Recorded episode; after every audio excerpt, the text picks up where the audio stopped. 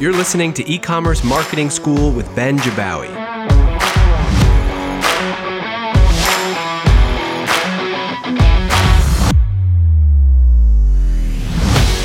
So on Black Friday, I was kind of surprised to get an email from Apple. I'm a longtime Apple guy, iPhone, Mac, you name it.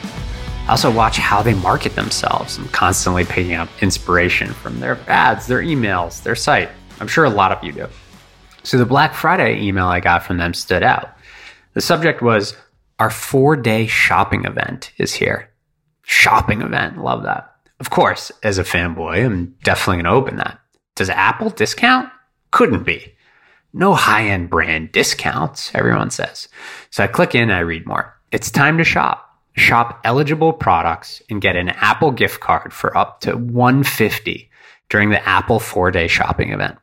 Then the email showcased some products they wanted me to buy. Of course, iPhone was front and center. And get a $50 gift card with the purchase of an iPhone. This is essentially a fancy way of discounting. Rather than saying get $50 off, they're saying buy this thing and we'll give you $50 in credit through a gift card. Yes, even Apple runs promotions.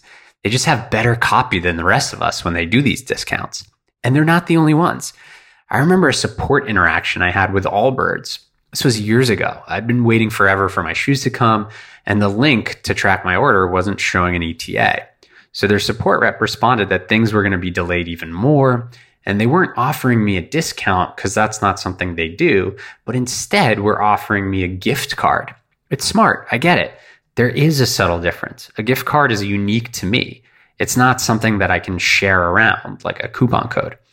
Honestly, a gift card is kind of like a unique coupon code. It has a certain amount of value and it's only available for me.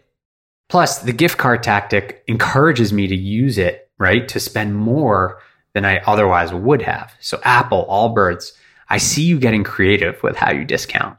And next time you, my listener, yes, you, you're sitting around the table and whether it's you or the founder of your company saying, we don't discount, just take a look at what brands like Apple and Allbirds do.